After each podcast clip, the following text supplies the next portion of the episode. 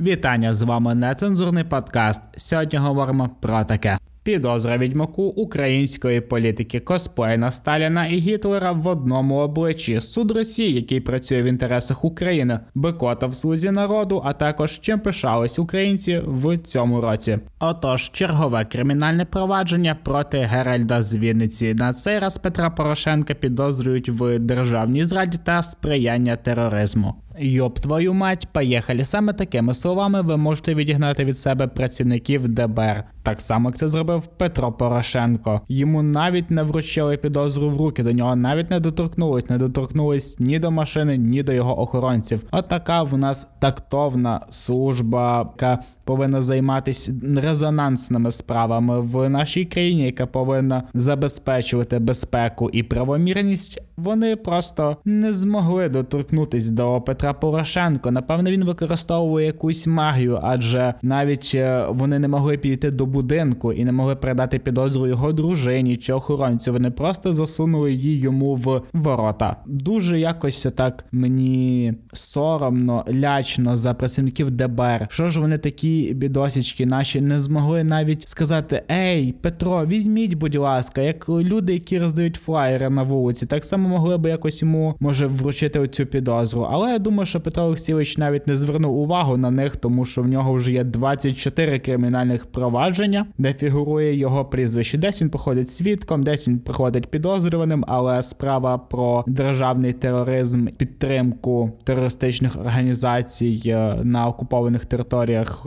України, тобто Луганську, Донецьку, е, Крим. Я думаю, що звідти вугілля нам не постачали, але виходить, що його прямо підозрюють в колаборантстві з нашим ворогом. То Петро Олексійович не тільки зрадник, не тільки президент, а ще й колаборант який використовував українські надра для того, аби збагачувати відповідно терористів, які захоплюють нашу країну, які вбивають наших військових. Це при тому, що Петро Олексійович Порошенко дуже часто носив військову форму в період загострення 14-15 року, період самого президентства. Я дуже сумніваюсь, що ця справа якось піде далі, хоча вона і має такі серйозні підстави. Нагадаю, що Петро Олексійович Олексійович Порошенко під час своєї каденції, під час е, її закінчення, він призначив до Верховного суду 75 суддів і наголосив на тому, що прийдешній президент, себто Зеленський, повинен з повагою відноситись до цих суддів. Я гадаю, що після того як е, Порошенко так добряче собі підстелив, переживати йому напевно немає за що, але саме провадження, сама підозра достатньо серйозна, тому що якщо Зеленський вже взявся за це і сказав, грубо кажучи, Петро Олексійович, зрадник, колаборант і ворог країни, який спонсорував фактично терористів, які вбивали нашу.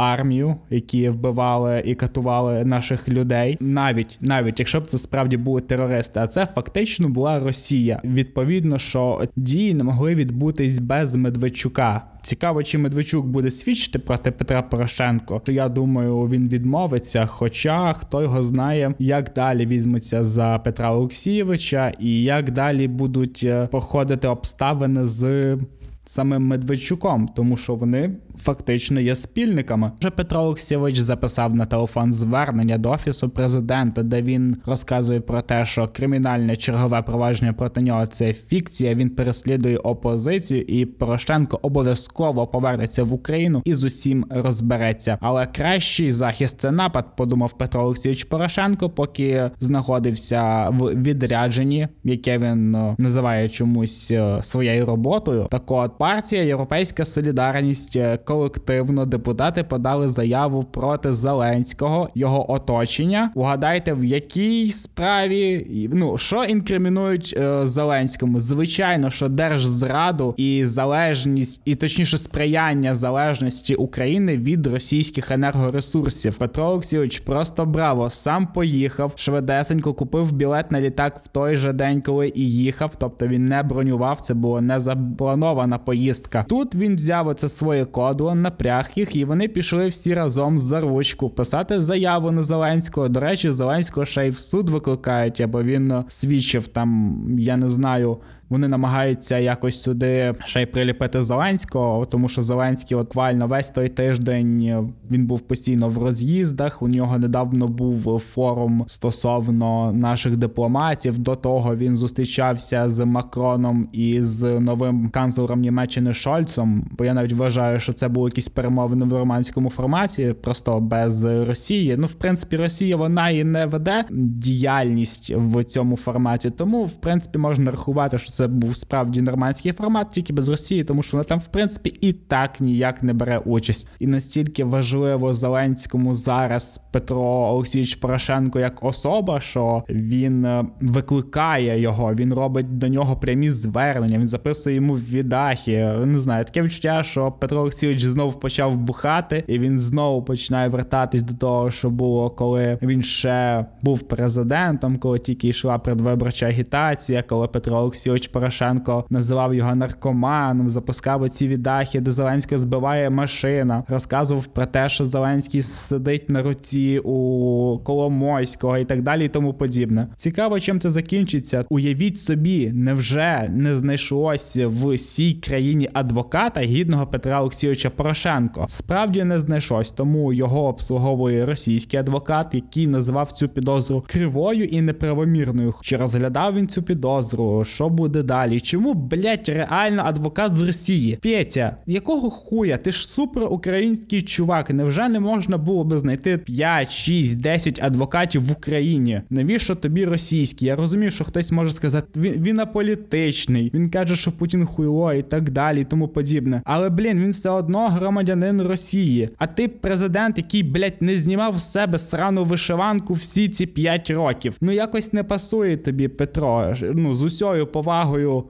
Та ніхуя без поваги до тебе, як можна було ще й дати таке е, слово цьому адвокату, який публічно коментує заяви проти тебе. Ну це якось має або могло б, або мало б під'їбнути оцей супер проукраїнський вектор, в якому рухається Петро Олексійович. До того що в європейській солідарності заявили про те, що це фікція і спроба зірвати зустріч Петра Порошенко з Вселенським патріархом в Стамбулі. Адже Петро Олексійович взяв собі за ідею, взяв собі за мету tu рухати українську церкву, армія, мова, віра. І він до сих пір, скільки часу минуло, він все одно форсить тему віри, при тому, що він політик. Для мене це речі, які просто абсолютно не можуть поєднатись між собою. Але Петро Олексійович він вміє поєднувати і Медведчука з українською політикою, вугілля з Ордло в українських е, теплових електростанціях, вміє поєднувати і російські гроші зі своїм шоколадом. Тому я думаю, на жаль, на жаль, це нічим не закінчиться. Хоча вже є заяви від інших країн, е, таких як Штати, таких як Британія, про те, що вони будуть стежити за перебігом е, подій. Які будуть е, після вручення підозри, коли Петро Порошенко йому там не знаю, або оберуть запобіжний захід, або він з'явиться на допит. То не знаю. Я сумніваюсь, що щось буде серйозне, але побачимо. До речі, зараз на каналах прямий, п'ятий, оце все помийки, ці, які належать Петру Олексійовичу. Зараз дуже активно знов почались нападки на Зеленського про те, що це переслідування опозиції, хоча жодна країна, яка прокоментувала так чи інакше цю подію звинувачення в тероризмі держави державній зраді п'ятого президента ніхто не говорить про переслідування. Всі хочуть побачити справжні докази, якщо вони є справжньою слідство, а не те, що буде зараз. Тому що я нагадаю, українська судова система про те, що я казав, 75 суддів Верховного суду були призначені Петром Порошенком, плюс ще судді інших судів, точніше, також були призначені Порошенком. Якщо не помиляюсь, то загалом в останні місяці своєї каденції то він десь 115 суддів призначив. Судова реформа вона зараз тільки імплементується в українське законодавство. Я взагалі сумніваюся, що Зеленський закінчить е, реформу до того, як закінчить свою каденцію, тому що це справді така дуже довготривала операція, яка повинна позбавити нас від. Майже всіх проблем. Тому що якщо в країні є справедливий суд, то корупціонер боїться брати взятки, а чиновники бояться відсасувати олігархам, тому що вони так само можуть е, сісти, як і будь-хто з них. А у нас конституційний суд захищається сам за себе, захищає себе, захищає все кодло, яке скидує йому грошей. Неважливо на якій е, стороні це кодло, чи на стороні українського народу, чи на стороні росіян, які окупували в нас територію. Це що стосовно і Криму, як, наприклад, Тупицький, який має будинок в Криму, який їздив туди за період окупації. Тупицький та ще той чорт. Ми про нього говорили минулого разу. Що я дуже сподіваюся, що нарешті 24-те кримінальне провадження проти Петра буде мати хоча б якийсь наслідок, йому хоча б запобіжний захід організують. Але якщо це не відбудеться, все буде достатньо спокійно. Якщо ж це відбудеться, то я вангую вам мітинги. Дякую, Петро о, Зеленського геть, за влада. Зараз будуть знов піднімати якісь м, такі пожовклі справи з приводу Зеленського. Там будуть знову розказувати про офшори, які легальними в Україні, розказувати про його оточення. Зараз дуже активно форсують е, теми оцих двох чортів Григашвілі і Галушко, цей бекоти, яка захопила блін владу в Україні. Ну, по більшій мірі не саму владу, а так пригодована біля неї. Ну про неї зараз і поговоримо.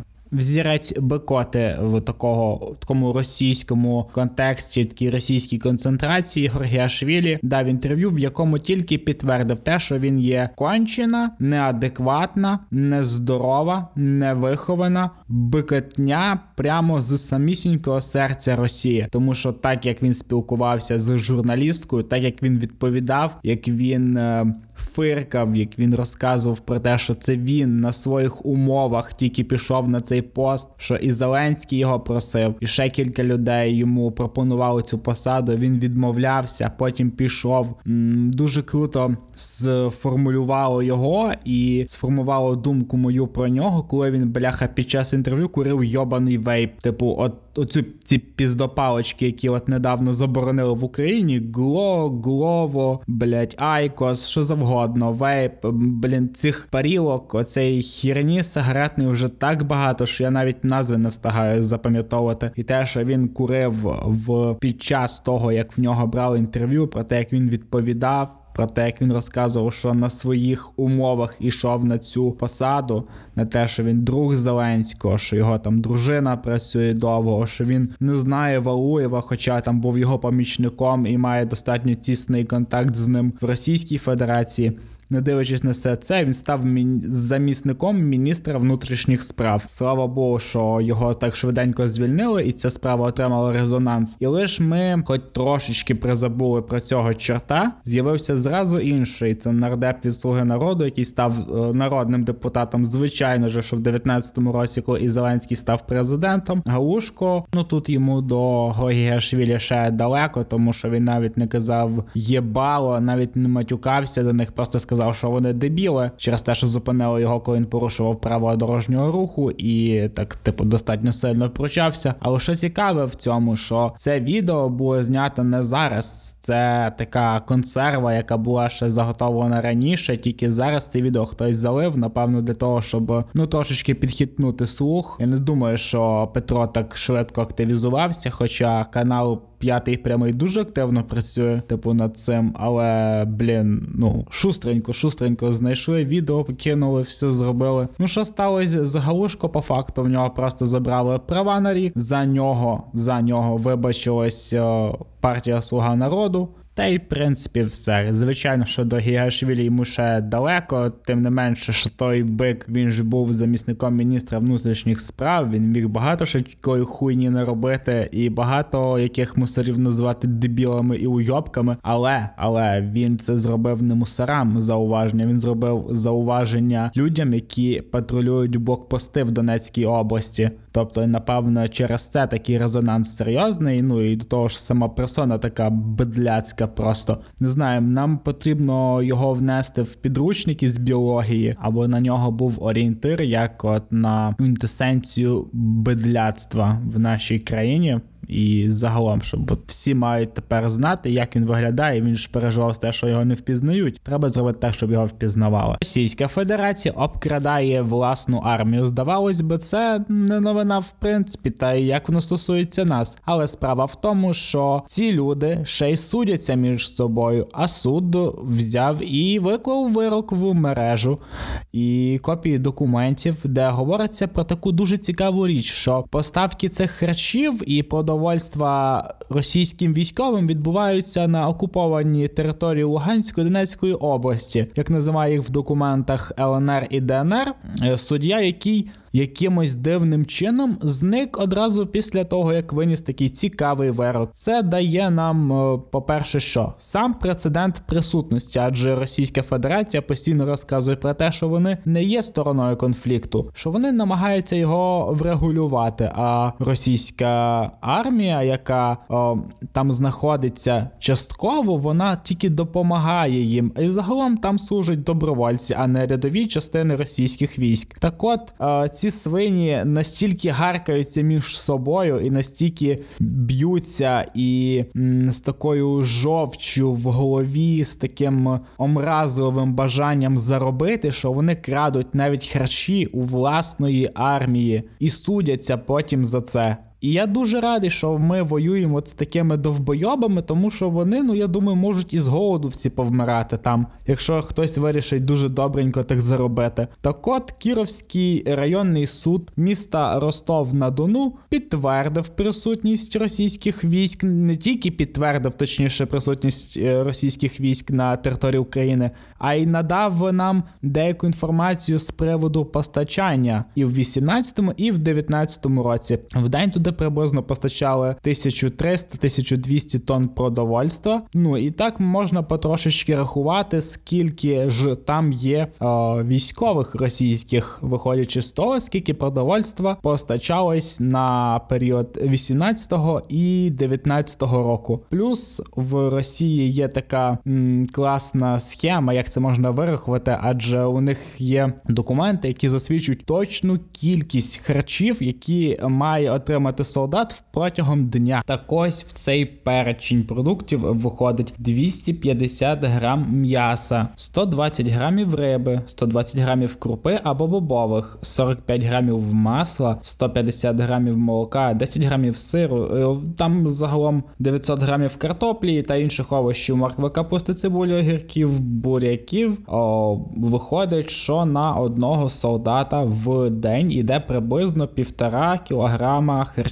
А якщо поділити цих 1300 тонн на 14 днів, то вийде 100, вийде по 90 тонн, грубо кажучи, в день. Тобто там, якщо поділити це на людей, виходить десь 50-60 тисяч російських військових. Це за умови, що вони харчуються так, як прописано в статуті. А якщо ми побачимо Точніше, як ми побачили, що вони харчі крадуть, то я думаю, що можливо їх там є не так вже й багато, або вони ну не в дуже хорошому стані ці солдати, тому що, блін, ви вмираєте за те, щоб вас не їбали просто навіть на харчах. Я гадаю, що це найдостойніша смерть для російських військових померти від того, що на тобі заробив твій командир хлопці, ви молодці за те, що там відморозуєте собі яйця в окопах і воюєте в цьому розбитому нашому місті, і з вами ще воює ваша держава. Ну, хлопці, молодці, тому що далі буде тільки краще. Краще маю на увазі точно не для вас, тому що дід трошечки, який керує вами як іграшковими солдатиками, блять, ну ні, справді те, що у вас пиздять гроші на харчах, блін, мене це дуже тішить. Я дуже радий, що Російська Федерація, от така, яка вона є. Так от е, дід, оцей, який до сих пір знаходиться в тяжкому стані в бункері, він вирішив зробити косплей на Гітлера і на Сталіна, але для цього косплею потрібна пара. Потрібно двоє хворих людей. А як е, склалось так, що ну, цих хворих людей нема так багато. Ну, є Лукашенко, звичайно, але так, він теж заявляв про те, що вони з Путіним зроблять Радянський Союз, але всі ми знаємо, що ну, Путін якби хоче саменький там бути на цьому троні. Хоча я сумніваюся, що він на ньому може сидіти, хіба що якщо під нього качку покласти. Так от для того косплею йому треба двоє людей. І він ну, подумав, напевно, що все нове це погано, дуже добре, точніше забути старе, і вирішив висунути умови, які в мене асоціюються ще з одним таким цікавим документом, про який я зараз розкажу. Це пакт Молотова і Лібертропа. По факту, це договір про ненапад там між радянським союзом і нацистською Німеччиною. І Путін взяв і виставив умови свої НАТО і штатам загалом про те, що як сказати, всі мають піти на поступки до Кремля, інакше він буде і надалі проводити от таку свою цікаву політику. Що конкретно вимагає Путін? Крім того, аби перестати озброювати старих членів НАТО з території нових членів НАТО, таких як е, Польща чи країни Балтії, ці країни мають перестати отримувати озброєння від НАТО і мають е, давайте так дуже коротко. Путін знову хоче, щоб всі повернулись до того, що було до Радянського Союзу. Згадується заборона на вступ в НАТО України, інших пострадянських країн, таких як Молдова, Грузія.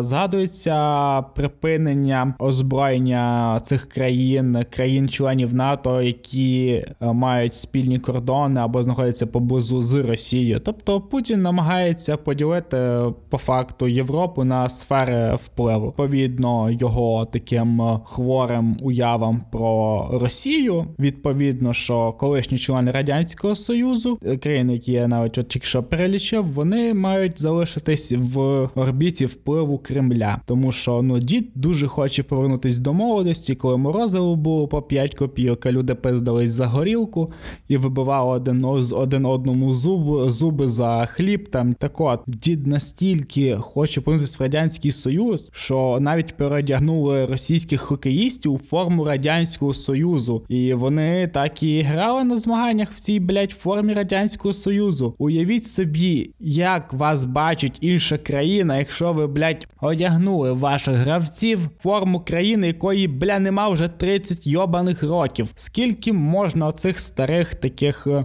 рефлексій за Радянським Союзом, блядь, ви ніколи його не повернете, він розпався. Ця країна не мала можливості на життя через те, що, блядь, там був бідний і безправний народ. Бідний і безправний народ не може, блін, жити в сильній країні. Розумієте, подивіться на всі країни, які зараз знаходяться під санкціями: Росію, там Корею, той же Афганістан і так далі. Там бідні люди.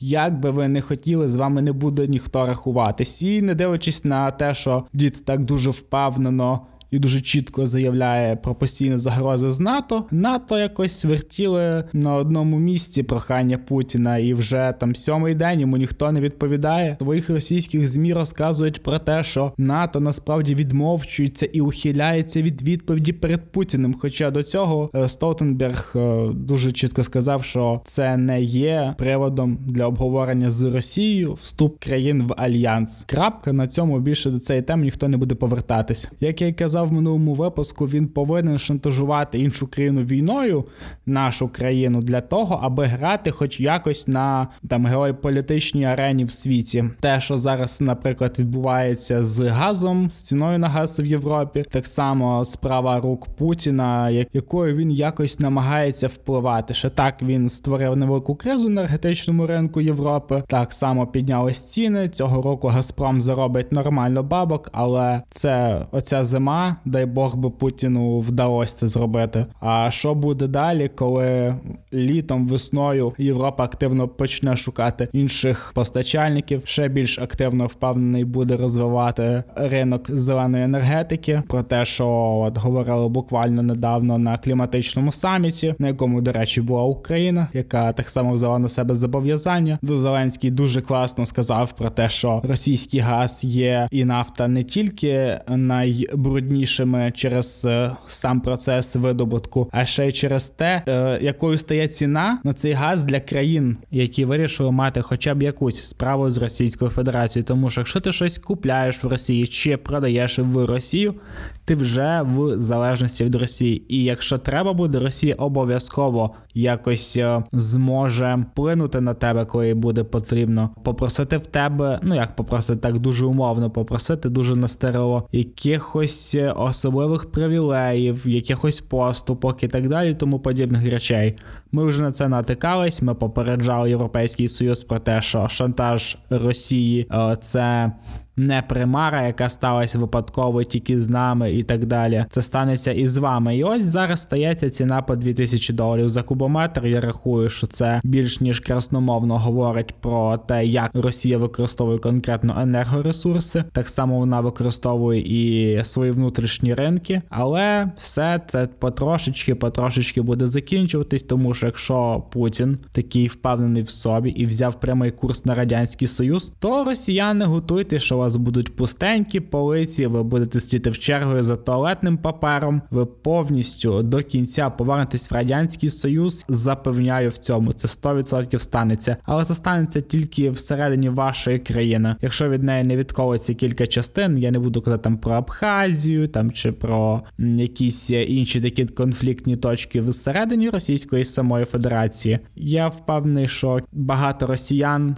коли почнеться в Росії справжній радянський союз, е, стане трошечки більш лояльними до України, а деякі і загалом переїдуть до нас, як би нам цього не хотілося. Хоча, якщо ви будете адекватними людьми, може Російська Федерація вас ще й позакриває в тюрми, і вам не доведеться їхати в Україну. А чим же пишались українці в році, який минає? Абсолютна більшість людей перешається нашими спортсменами, особливо паралімпійцями, які дуже дуже успішно виступили на Паралімпійських іграх. Також до цього можна віднести і бій Усика. Я не пам'ятаю, з ким він саме махався, але виступив, виграв молодець класно. 35% людей вважають це причиною для гордості. І я вважаю, що це причина для гордості. Чому би і ні? Український боксер, ми вже багато років. Я так бачу, що ми тримаємо дуже класні позиції. Ще 32% людей вважає перемогою. Це велике будівництво